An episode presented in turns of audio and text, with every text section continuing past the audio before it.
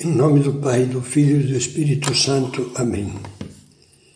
Vinde, Espírito Santo, enchei os corações dos vossos fiéis e acendei neles o fogo do vosso amor. Enviai o vosso Espírito e tudo será criado, e renovareis a face da terra. Na última meditação terminávamos o comentário sobre o exemplo de paciência de um grande santo, São José Maria Escrivá. Agora, vamos abordar outro exemplo. É o exemplo de uma menina. E será objeto da nossa meditação atual e da próxima. Comentávamos que São José Maria esteve à beira da morte no dia de Nossa Senhora de Montserrat, 27 de abril de 1954. A nossa segunda história focaliza uma moça, nascida em Barcelona no dia 10 de julho de 1941, que havia recebido no batismo esse nome, Montserrat, em honra da padroeira da sua terra. Familiarmente, os pais, irmãos e amigos chamávamos Monse. E digo chamávamos porque me unia à distância de um oceano, ainda me une, uma entranhada amizade com seus pais Manuel e Manolita Gracias. Monse foi também filha de José Maria Escrivá, pois pediu a admissão no Opus Dei entregando sua vida inteira a Deus no dia 24 de dezembro, na véspera do Natal de 1957.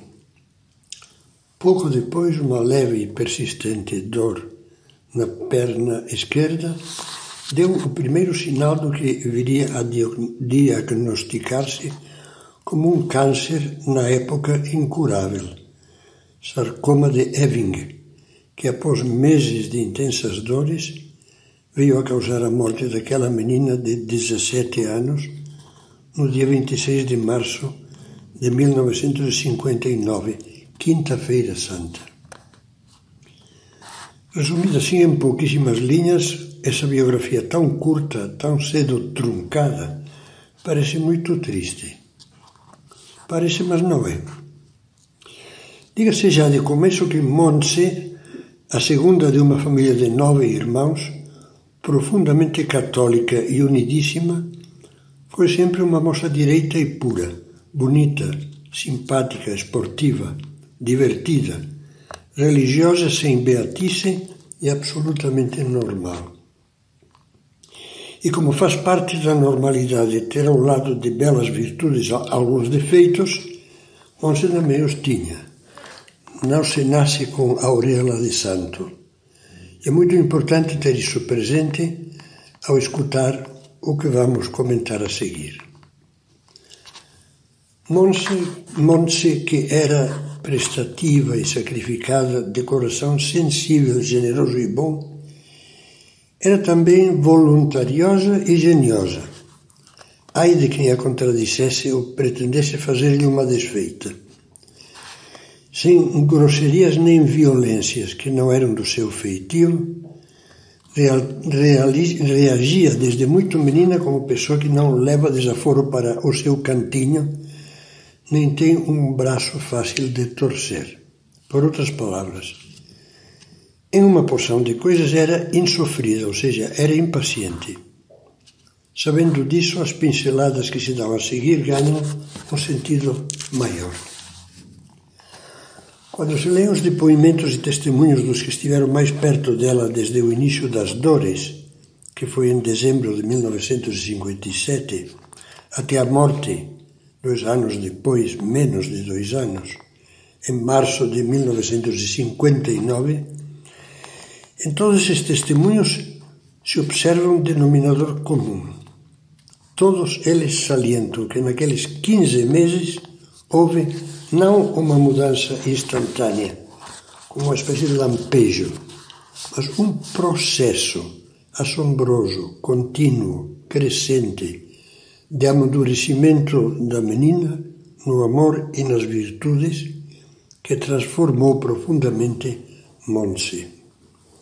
Um crescimento interior tão espantoso que todos os que a conheceram encararam como algo natural que se iniciasse o seu processo de canonização em dezembro de 1962. Ao longo de toda a evolução da doença, Monse esforçou-se por levar até o limite das suas forças uma vida normal. Queria ser fiel ao que a sua vocação para o Opus Dei lhe pedia.